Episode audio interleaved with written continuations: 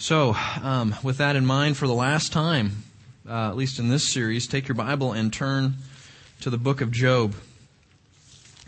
I was telling Lisa last night. This is this is actually um, kind of sad for me. Um,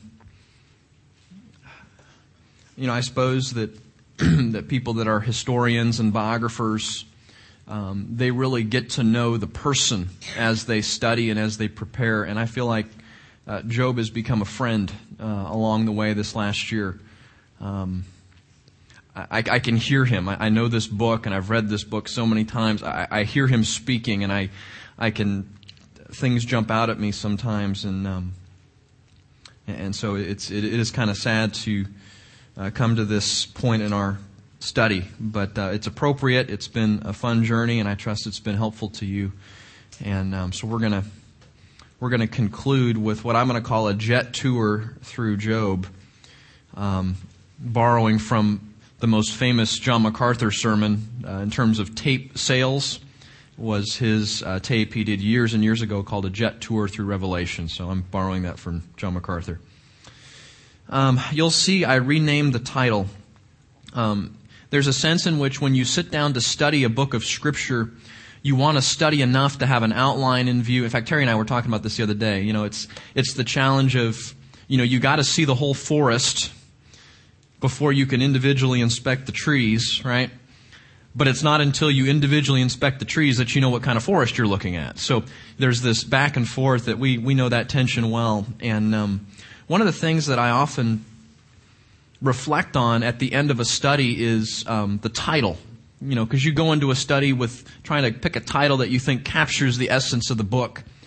And um, reflecting back on, on Job, now that I've gone through it, I'm going to call it the sight of suffering because I think, I think if there's one big picture, it's that suffering, suffering brings a level of spiritual sight that you cannot get in any other context.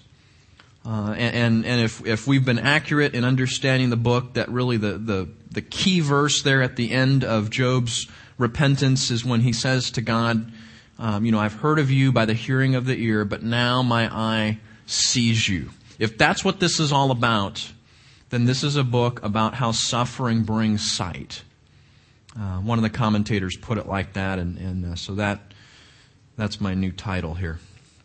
Okay, what we want to do in uh, this time that we have today is is just what you know the subtitle says that I want to take you through a jet tour through Job. Um, if I've done my job over the last year, then you shouldn't be saying, "Oh wow, that's you know, that's new. I mean, this, this is all review or mostly review. Um, but these are the things that if you walk away and you forget everything else, these are the things I feel like, uh, at least for me, were the most important truths to, to digest and, and to walk away with. Um, boop, boop. I've got a clicker, guys, that doesn't work. Can you replace these batteries for me real quick?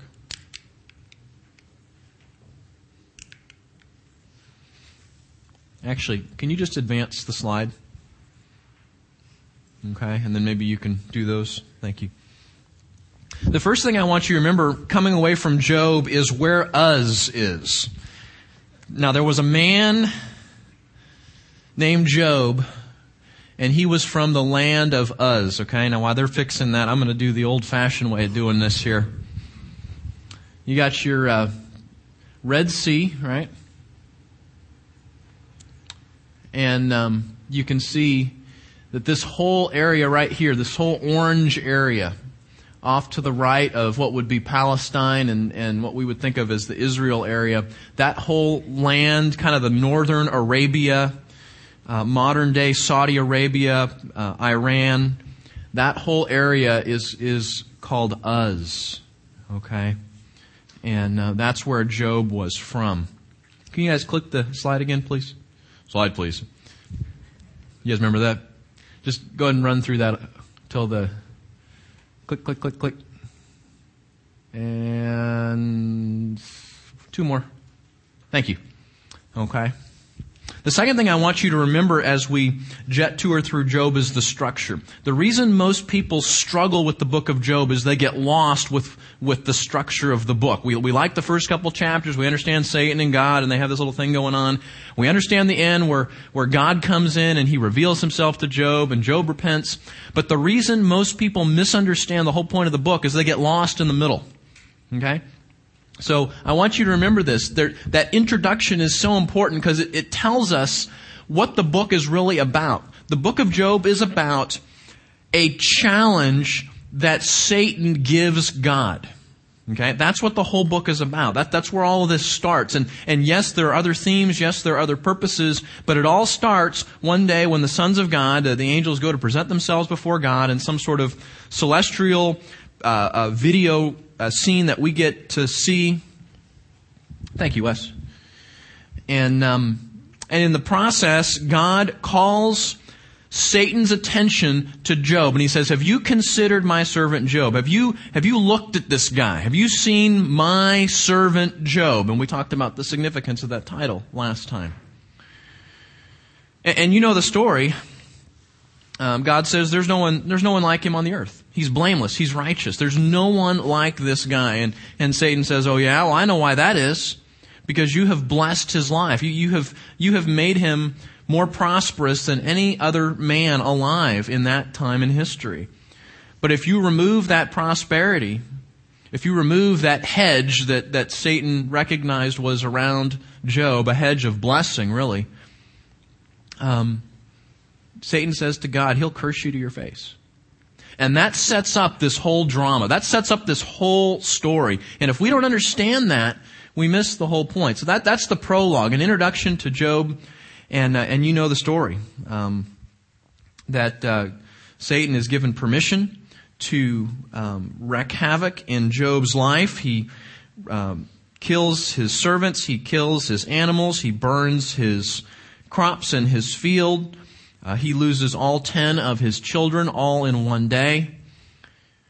And Job still holds fast his godliness in that he still trusts God and blesses God. It's, it's worth reading one more time because, because these are profound verses.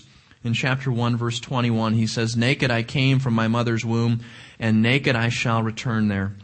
The Lord gave and the Lord has taken away. Blessed be the name of the Lord. That's absolutely amazing.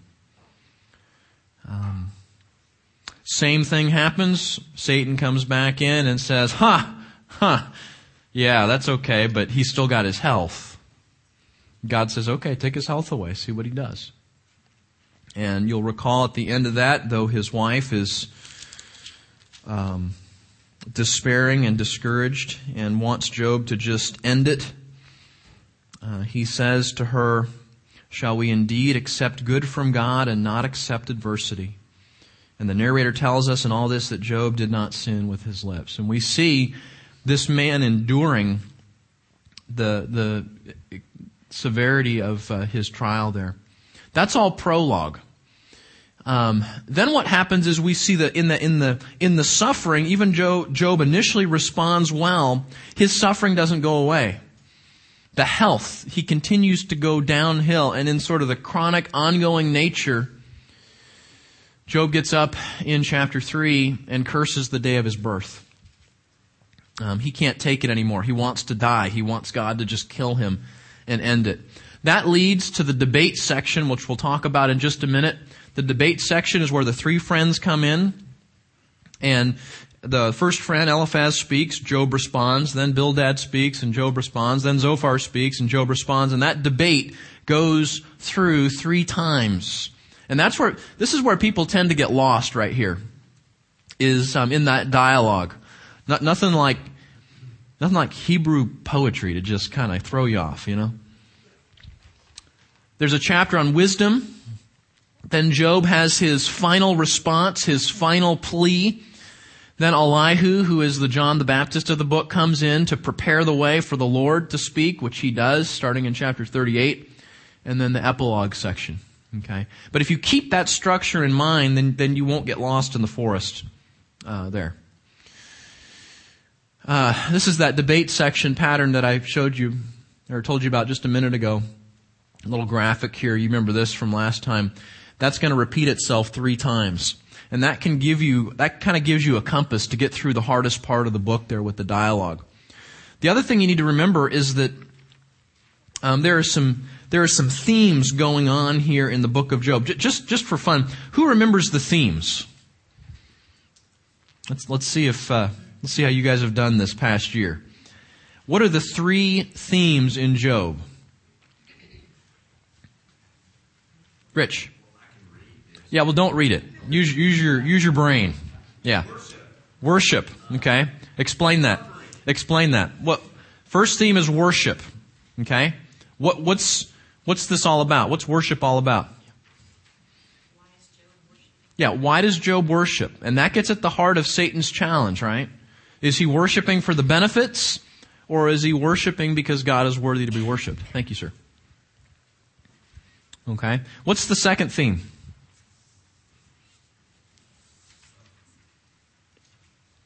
I know you can read, but put it together for me. You're, okay, here, here's it. This week, you talk to an old friend and you say, hey, we, we just finished a Sunday school series on Job. They say, oh yeah, I've read parts of that book before.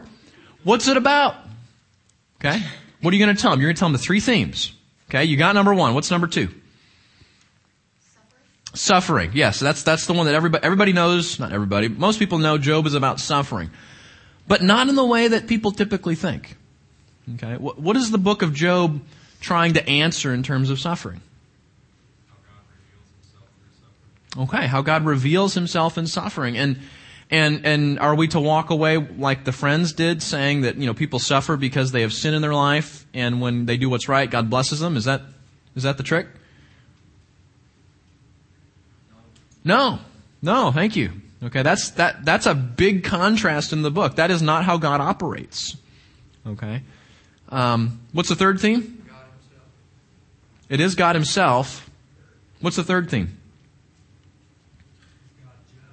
Yeah, the justice of God. Okay, and um, you remember that Job uh, argued that God was being unjust, and and part of what the book is designed to do is to show us that because God is God, because he is who he is, uh, there is no injustice in him. There is no unrighteousness in him.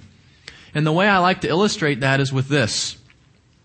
And uh, you guys have seen this so many times, you're sick of it, but um, I like to think of it as three uh, circles that that that uh, overlap with each other. Each of the three themes revolves around the three main characters in the book, and if you can remember that, that will help you to navigate through it in the future. The issue of worship, the, the person with the faulty view of worship is Satan. And as you guys rightly said, that the book of Job is designed to show us that God, people don't worship God because of the benefits He gives, which is what Satan said. We worship God because He is worthy alone of our worship. That's what we see in Job 1 and 2. Uh, Job says, I'm going to worship God whether He gives or whether He takes away, because He is worthy of that worship.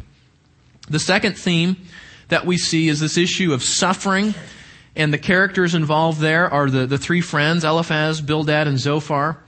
Um, they have a wrong view of suffering because they bought into the vending, vending machine uh, theology, retributive theology. You do right, God blesses. You do wrong, God punishes. Obviously, there is suffering in Job's life, so there must be personal sin that God is punishing. Okay, and the book of Job is designed to correct that false view of suffering. And the final circle, the theme, involves the issue of justice. That revolves around the person of Job himself, who in the, in the throes of his suffering, in, in the, in the chronic nature, the downward spiral of his depression and his physical ailments, he accuses God of getting it wrong. He, he calls God unjust for bringing this supposedly unjust suffering into his life. Now, the reason we, we say that, you call those con- concentric circles when they overlap like that? Is that what you call them? Okay. Now, right in the middle is this man. Job, I, I, I don't want you to forget this, okay? Job was a real man. Okay? He was a real man just like you and me. He, he was a real person, not, not some character of fiction. He was a real man. And he really did go through this. There was a real, see, that, that's why we can get, you know, in all these theological debates, we're just trying to correct our theology. This is a real man living through this lesson in theology. Job lived through the whole issue with Satan and correcting his problem with worship. Job lived through the wrong view of suffering and all the, all the things the friends were telling him that were wrong. And Job himself, because of the temptation that the physical suffering brought in his life, fell into a self-righteousness which accused God so that he could be justified. Okay. But as uh, Bill or one of you said a minute ago, the common theme in all three of these themes in Job is what? What's the common thing? What, what pulls them all together? They're all about. Am I going to have to do this a whole nother year? Or do you guys, do you guys get this? This book is about God. It's about the character of God. Why do we worship God? You think that's kind of a big deal? Do you know how many people out here are watching some TBN show this morning and they think that the reason that they're supposed to worship God, the reason that they're going to do what's right is because God's going to bless them with health and wealth and prosperity? That's wrong. That's blasphemous. That's a false gospel. This is a big deal. And, you know, TBN is the 21st century version, but there was an ancient day version as well. That's not why we worship. We worship God whether He gives, whether He takes away, whether we agree with what He's doing, whether we don't agree with what He's doing, because He's God and He infinitely knows better, and He is ultimately worthy of our worship. Is God a vending machine? Do you just put in the dollar bill and you get out what you want? Is that how God operates? The simple cause and effect relationship. He's the genie in a lamp. If you just rub it the right way, He'll bring you the, the blessings that you want. No, remember we, we, we spent a whole bunch of time there. God is gracious. He is merciful. He's wise. And you know what the good news is? He doesn't give us what we really deserve because He's gracious and merciful. And on the flip side of that, suffering is not a mark of divine displeasure all the time. Some, sometimes suffering is God's wise and genius design to do good spiritual things in you and in me that could not be done through any other context. And when, and when we come out the other side, we look back and we say, I see it now. Have you been there? Where you see God working you through suffering and you say, wow, I see what he was doing and what he was doing was good and that's infinitely better than the vending machine God. That's not God. Our God is wise and he loves us. And as we saw in Job's life, uh, getting in God's kitchen and accusing him of wrongdoing is usually an act that costs you your life in Scripture. People that contend with God die. And yet God was kind and gracious to Job to show him that though he couldn't understand his suffering, though he had unanswered questions that God in his grace decided not to answer, that he was still right. We read it this morning. God is righteous in all his ways. He is kind in all his deeds. Or Psalm 119 puts it like this The Lord is good and he does good. Okay? So this is a book about the character of God, and it strikes at the heart of three very, very important issues. In fact, I would suggest to you that at some time in a person's life, every person that ever exists wrestles with those three themes. That's why this is such a powerful book. It's, it speaks so practically to people's situations. Now, uh, I, did, I don't think I put this in your, did I put this in your notes? This part? Oh, yeah, I did. Okay. Um, because again, I, I, this is the takeaway, all right? This is the Cliffs. I gave you the Cliffs notes right here, okay? Um, Satan is the character in the book who has the faulty view of worship. Satan's charge is that people only worship God when God provides them with blessings and prosperity. This charge accuses God of needing to, in essence, buy worshipers. The first guy I, heard who put it like that was Steve Lawson. in a message he did at the Shepherds Conference years ago on Job. God is in the business of buying worshipers, according to Satan, since he's not intrinsically worthy of their worship otherwise. The message of Job is that God is worthy of worship simply because he alone is God.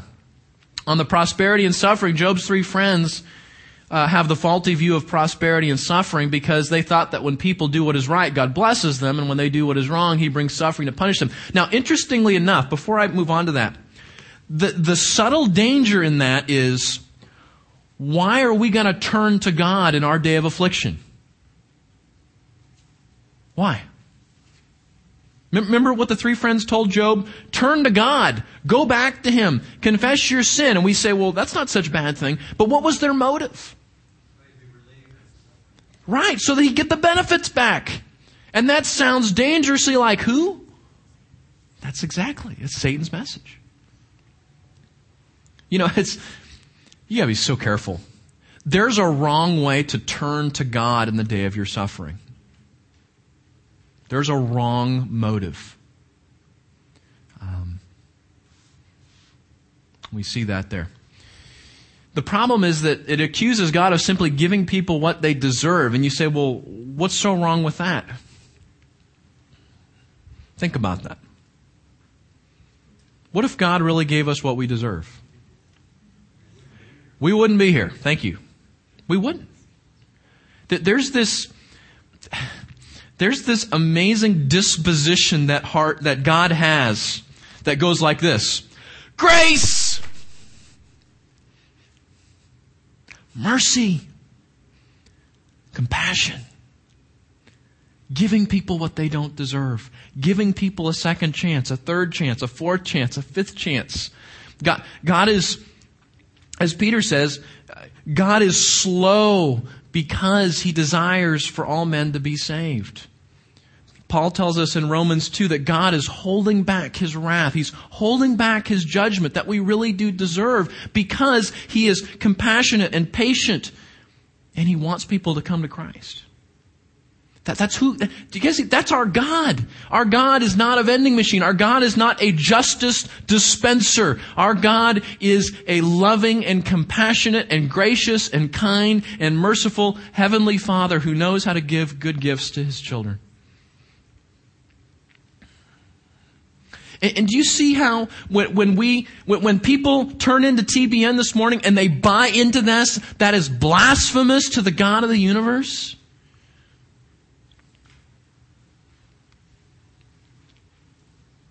You know, I, I kind of think of, of Job as, as the Galatians of the Old Testament because it's about dealing with this false gospel.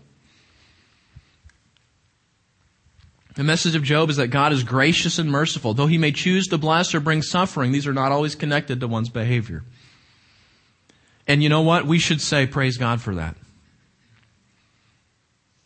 And then finally, justice. Job's the, the one with the issue of justice. He believes God ultimately is being unjust because of the severity of the suffering.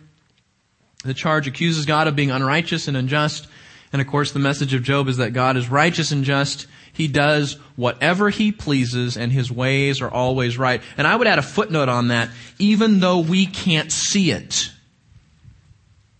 This isn't saying that you're, you're always going to be graced with this, with this, um, ability to understand what God is doing. In fact, that, that's a part of what Job is designed to help us to see. God does not owe us an answer. He does not owe us an explanation. Um, he wants us to see Him more clearly and to see who He is. But God does not always answer our questions. Okay? Let's move on here. There are three dimensions of suffering. This goes back to the first couple chapters of the book. Three dimensions that this book brings, and it's very important that you see this. There is a human dimension. What happens? The Sabaeans and the Chaldeans come in and they kill the servants, they burn the crops, they, they carry off and kill the animals. What's that?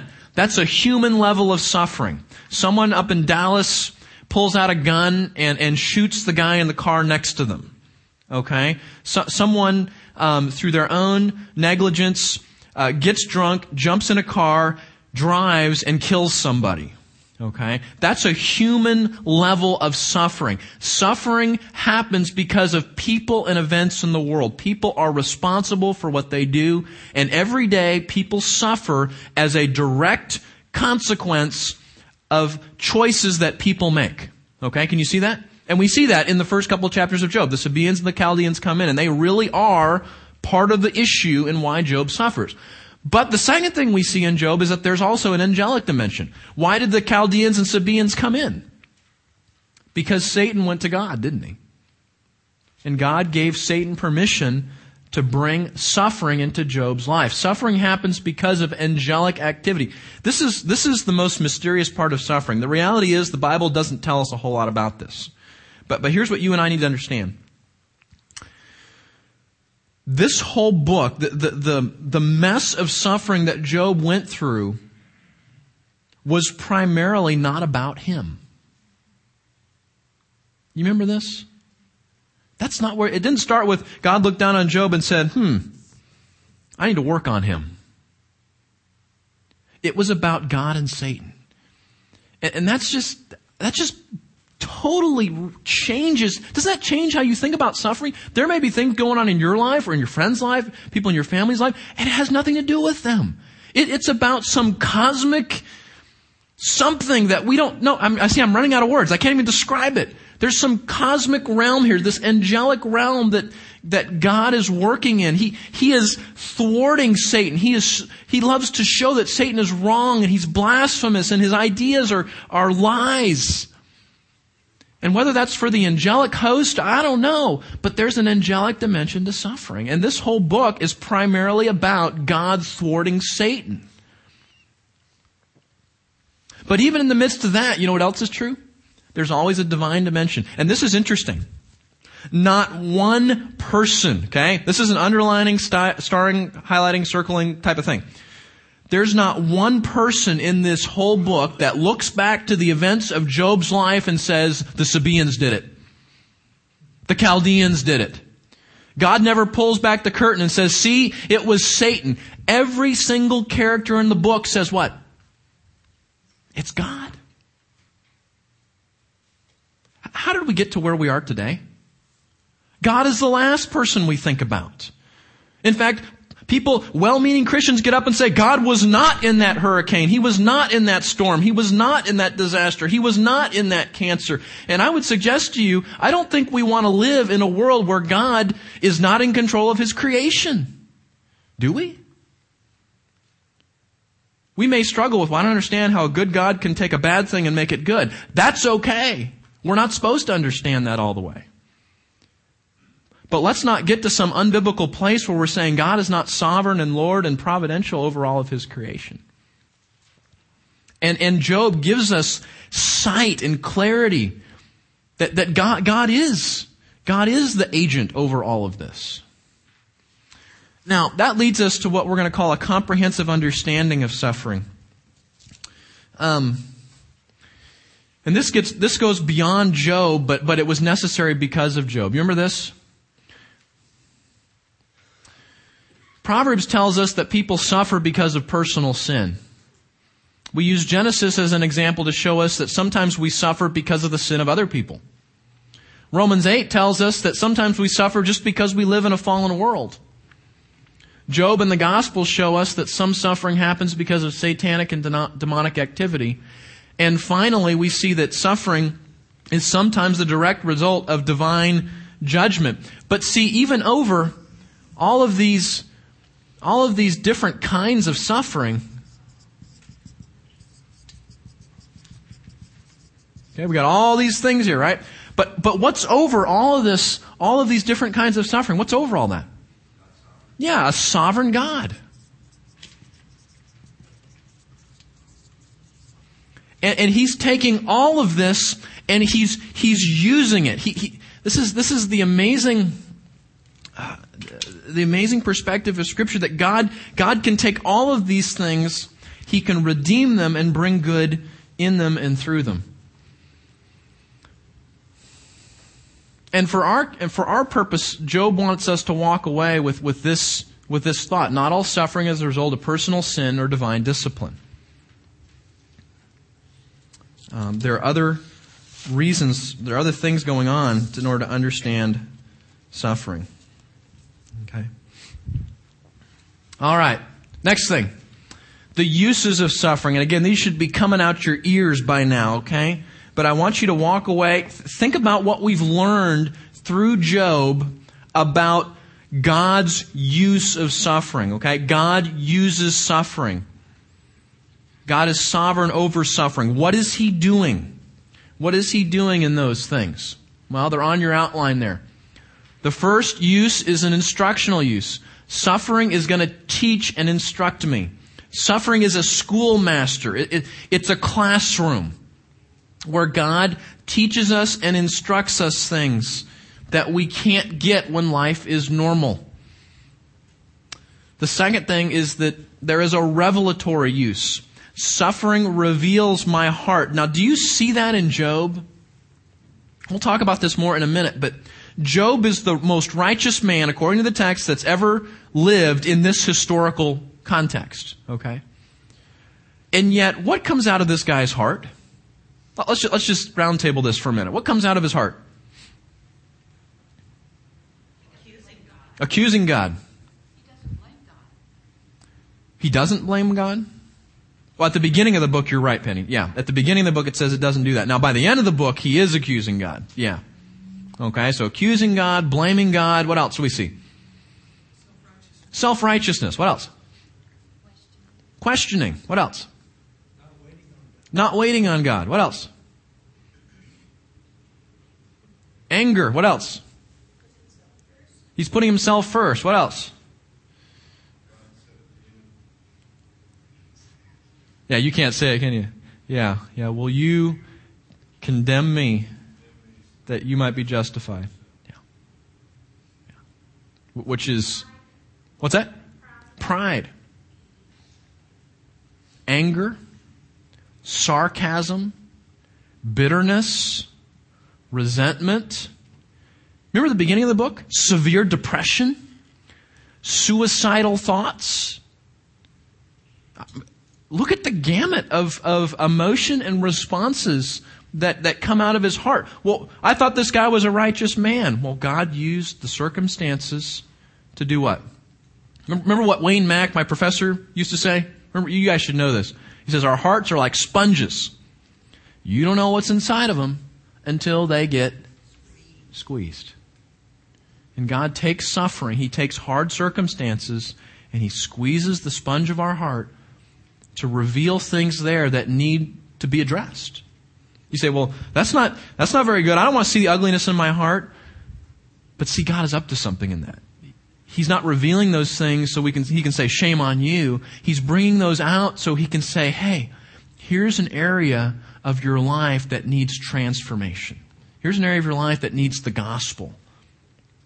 So it's revelatory. Suffering reveals my heart. Um, the afflictions that reveal the nest of vipers, right, Greg? Number two, or number three, the optometric use.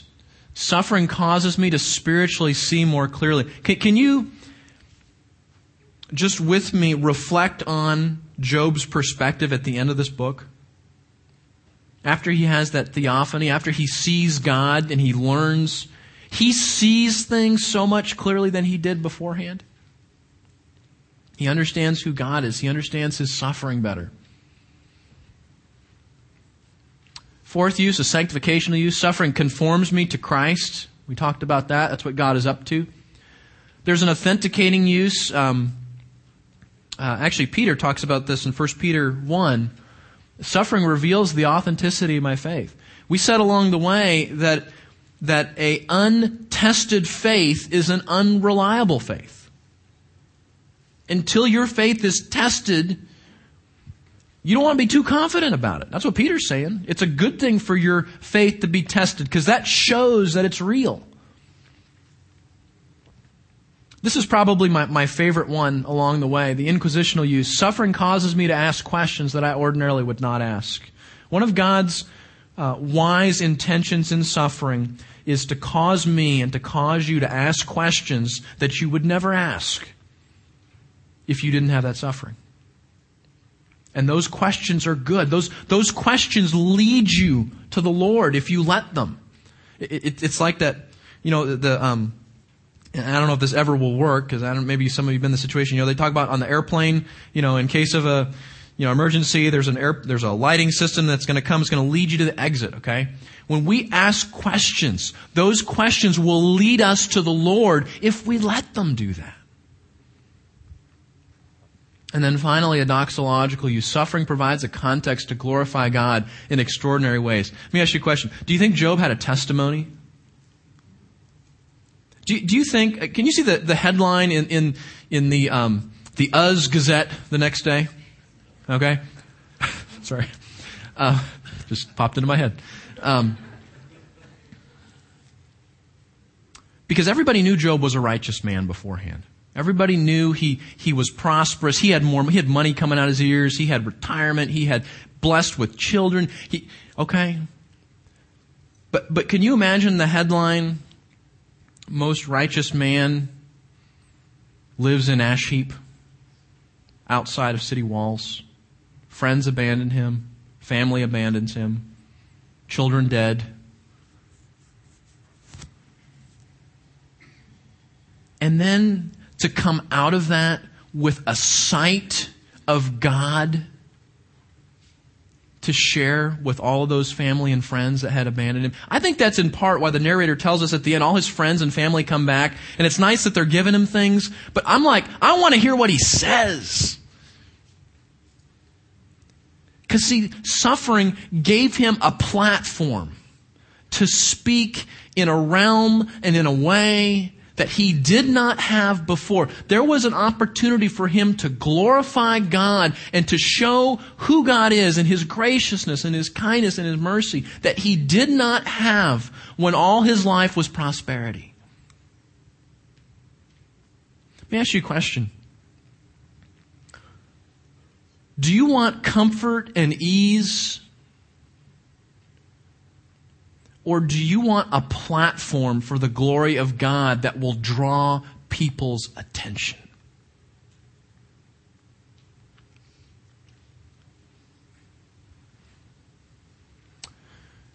Which leads us to another thing that we need to talk about.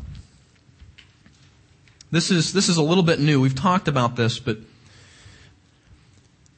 I, I hope you get this Theology is everything. Say it with me. Theology is everything. We're doing theology right now. You're going to do theology this afternoon. You're going to do theology tonight when you talk to the wife, when you talk to the husband. You're going to do theology when you're when you're um, cleaning the house. You're going to do theology this week when you go to work. You're going to do theology when you get on the phone and talk to a family member. We do theology all the time, and guess what? Our theology is instrumental in how we minister to other people. Our theology colors, taints, determines, leads to everything that we do in life. And I hope that you can see that how we minister to others is, is in part determined by our theology. Bad theology equals bad ministry to other people in suffering. Bad theology, wrong theology means I misinterpret my circumstances. Did Job mis- misinterpret his circumstances? Oh yeah right? This was God's rescue plan in his life. Remember? This is God's rescue plan to rescue him from his own sinful self-righteousness and pride. And Job misinterpreted that and said, God is out to get me. God is unjust. Why? Because theology is everything. Our theology is instrumental in how we minister to those in suffering. We need to recognize the extent of the potential for both good and bad that we are given when we minister to suffering people. Okay? Remember chapter 6, verse 14. Remember what Job says to his friends? For the despairing man there should be kindness from his friend, lest he forsake the fear of the Almighty. Whoa. They almost pushed him off the cliff of faith, didn't they? Because of their carelessness and bad theology. God will hold us responsible for how we minister to others in suffering. Didn't we see that? God says to Eliphaz, My wrath is kindled against you and your two friends, because you have not spoken of me what is right. You say, but yeah, but their hearts were in the right place, right? They traveled all the way across their country to go minister. They sat with him in the ash heap. They were there. I'm sure they brought him lunch and dinner and they, you know, made phone calls and they did all this stuff. But you know what? God says that's great, but that's not what really matters. What matters is what they did in representing God was wrong. You know, it's funny. Suffering both reveals your real theology and if you will let God, it conforms and shapes and helps you to get more accurate in your theology. That's, we see that, right? Suffering brought out the real theology of every character in the book. And because God is kind and gracious, it also led those people to a better theology. The fact that we are not in the shoes of the one suffering should lead to gracious and careful words. Isn't that true? You know, I know some of you are walking through people, or I'm sorry, some of you are walking with people down a very long road of suffering right now. And one of the, one of the cautions that this book brings is to say, you know what? The longer you walk down that road, the harder it's going to be for you to keep a right perspective on this deal. And you remember what Job says in chapter 16 verse 4? And I can't remember, it was one of the friends that he responds to, and he basically says, Keith's paraphrase, that's easy for you to say since you aren't in my shoes. We need to be very, very, very careful to make sure that grace and care guide our words, especially when walking down the long road of suffering with a friend or family member.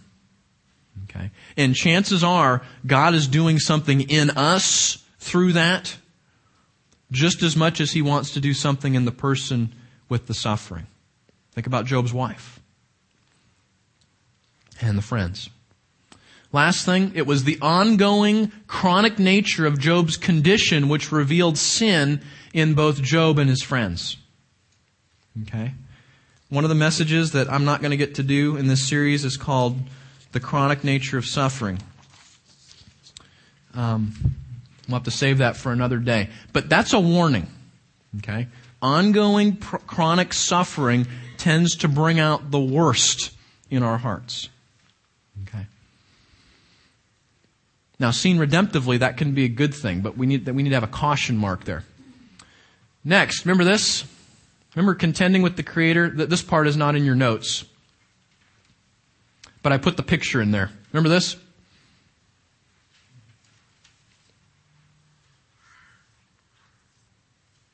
Remember the pattern that we saw in Job? How his faith in God moved very quickly to faith in self. Okay? He, he started right here, and very quickly he ended up here, to here, to here, to here, and this is the result. Okay? The, these are the emotional markers, if you want to call them that. That either this is going on or this is going on. That, that was, for, for me, this is one of the most profound things for me personally that I got out of Job, was seeing the pattern, seeing, seeing this downward spiral uh, of moving away from God or moving toward God. Okay? So, keep that in mind. That's in your, that's in your notes there. Let's talk about this. The nature of godly believers. According to the God-inspired text, Job is one of the most righteous men that has ever walked the planet. Isn't that amazing? We get to look over his shoulder. That's pretty, that's pretty amazing. Yet he experienced overwhelming depression, suicidal thoughts, bitterness, sarcasm, and anger. He ultimately accused God of wrongdoing and contended with him.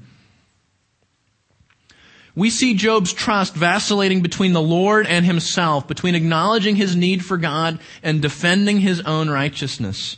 Why am I telling you all this? This is a terribly honest book.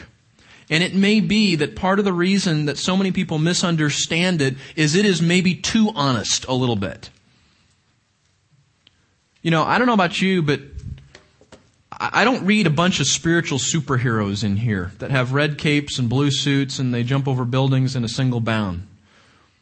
The Bible reveals that some of the most godly believers are also the most human. And they suffer. And they sin. and they struggle. They're, they question. The, the, most, guys, the most righteous man that ever walked the planet sticks his finger in God's face and says, You're wrong and I'm right. Right?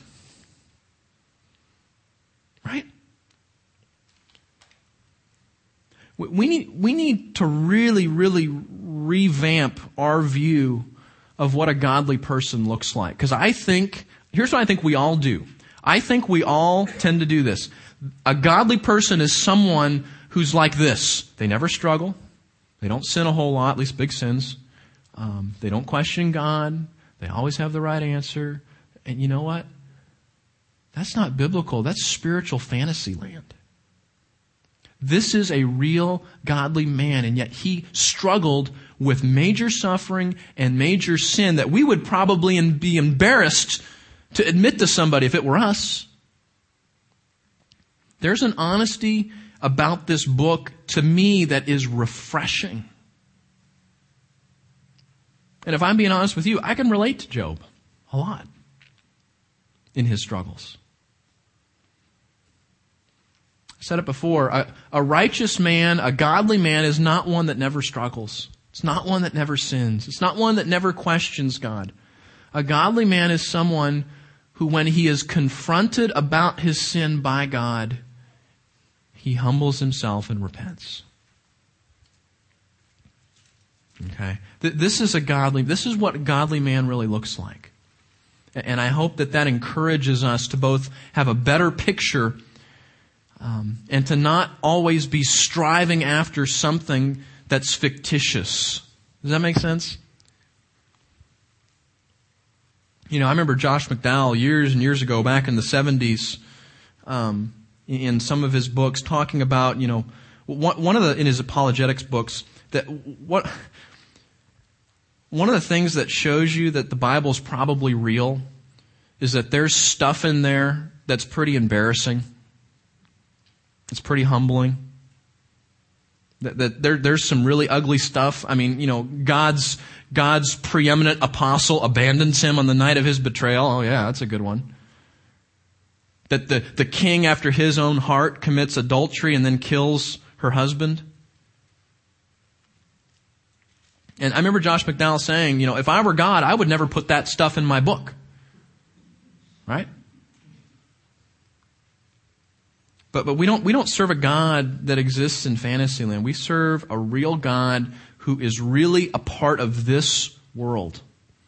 And he's really involved in the lives of broken, hurting, pathetic people just like me and just like you.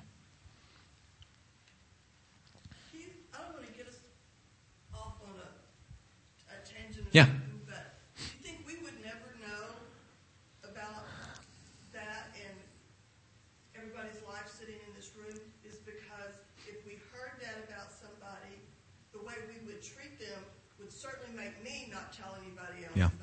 Probably. Yeah, and, and I, that's a wonderful bunny trail. I wish we had time to, to run down it a little bit. Um, let's do this. Uh, we need to think about our own transparency in light of this book. And, and then maybe another caution would be what's our heart's response going to be when we hear of a godly man or a godly woman who's really struggling? Are we going to be judgmental and critical and hold them up to that fictitious standard of what a godly man is? Or are we going to say, you know what? Godly people struggle. Because God's still at work, isn't He?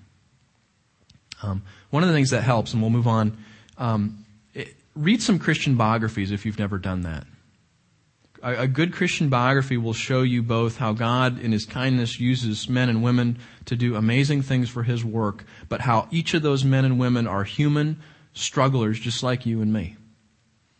There, there's no red cape and there's no blue suit to go with it. Let's summarize this. Job's calamity was the God ordained means to thwart Satan and magnify his own name by showing Satan's blasphemous charge to be completely wrong. That's what the book is about. It's about thwarting Satan. Which is why I, I, I kid you not, when Job says, I, I repent in dust and ashes. I've, I've heard of you, but now I see you. And he humbles himself before God. I guarantee you the heavenly host went nuts in excitement. As Satan walks away with his tail between his legs, defeated and thwarted and embarrassed and shown to be the father of lies that he is. Second, Job's calamity was not God's punishment for some specific sin in his life. Rather, it was designed by God to reveal and then rescue Job from a much more dangerous condition in his heart, his unseen pride. The reality is the most dangerous things that God wants to rescue us from are usually the things that nobody else sees. The friends thought it was some external sin that Job wasn't being open about, but the reality was Job's suffering was not punitive in the sense that God was punishing him. It was restorative. It was, it was designed to reveal and then rescue. It was a, it was a rescue operation. To rescue Job from something that nobody saw until the suffering. And that was his self-righteousness and his pride.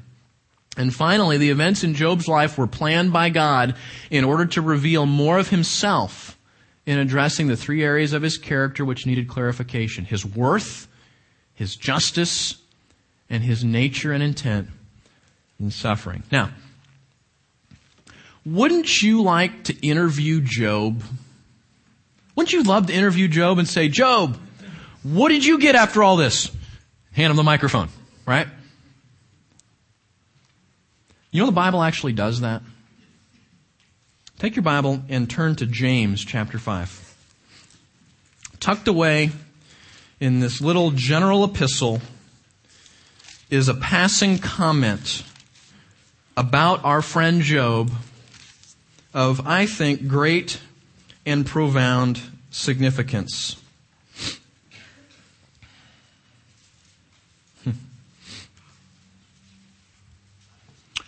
And I think, based on how the New Testament uses this verse, that this is what Job would tell us were we to stick a microphone in his nose and say, What do you think about all this, Mr. Job? Let's pick it up in James chapter 5, verse 7. Be patient, therefore, brethren, until the coming of the Lord. Behold, the farmer waits for the precious produce of the soil, being patient about it until he gets the early and late rains. You too be patient. Strengthen your hearts, for the coming of the Lord is at hand. And do not complain, brethren, against one another, that you yourselves may not be judged. For behold, the judge is standing at the, uh, standing right at the door. Verse 10. As an example, brethren, of suffering and patience, take the prophets who spoke in the name of the Lord. So, so James is saying, look, I'm calling you to be patient and wait for the coming of the Lord. And as an example of what it means to endure suffering, that's where Job's or, or James readers are. And uh, as an example of someone who endured and was patient, I want you guys to think of the prophets. Okay, think back to the prophets: Isaiah, Jeremiah, Ezekiel, guys like that. But that's not the one he picks. Look at this, verse 11, uh, or I'm sorry, verse 10. Uh, uh Take the prophets who spoke in the name of the Lord. Verse 11, Behold, we count those blessed who endured.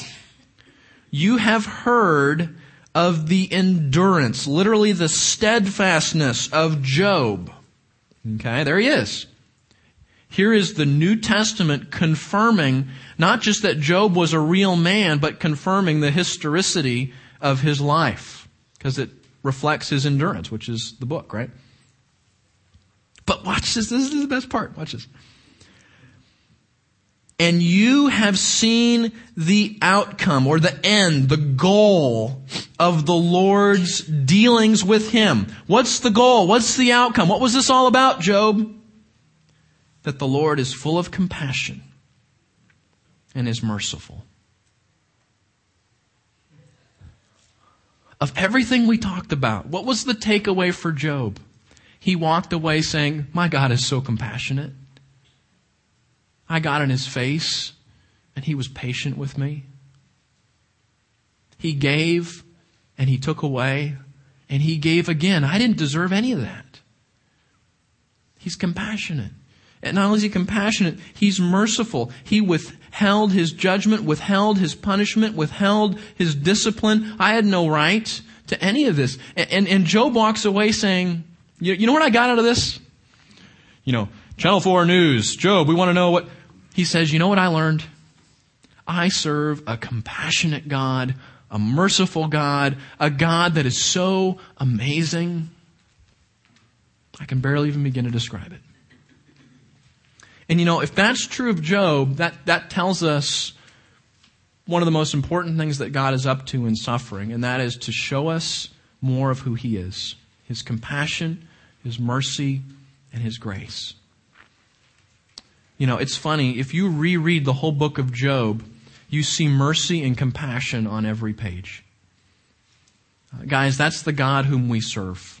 That's what God is up to in suffering. And might God grant us the grace in our day of suffering or when we walk down the road with somebody that we would walk away or our friend would walk away saying, we serve a compassionate and merciful God. He is good and all, he does good. His ways are righteous and his ways are merciful. Let's pray. Father, this has been a um, an amazing journey. Thank you for Job.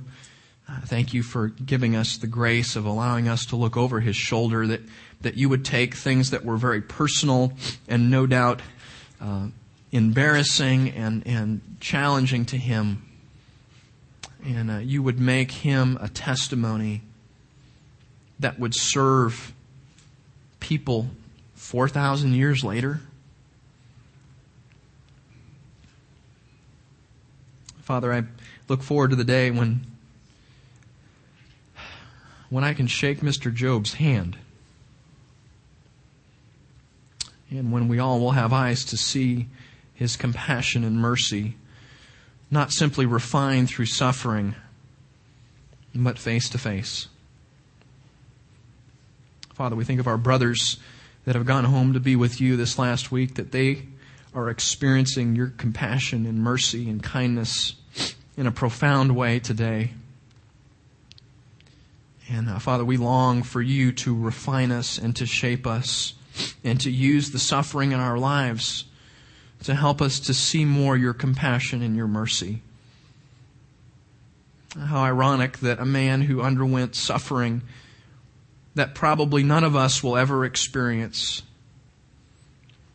walks away saying, You're the most compassionate and merciful God I know. Father, that's the genius and wisdom and profoundness of who you are and what you can do in suffering. Father, might you, might you give us eyes to see as you did with Job. We pray in Jesus' name.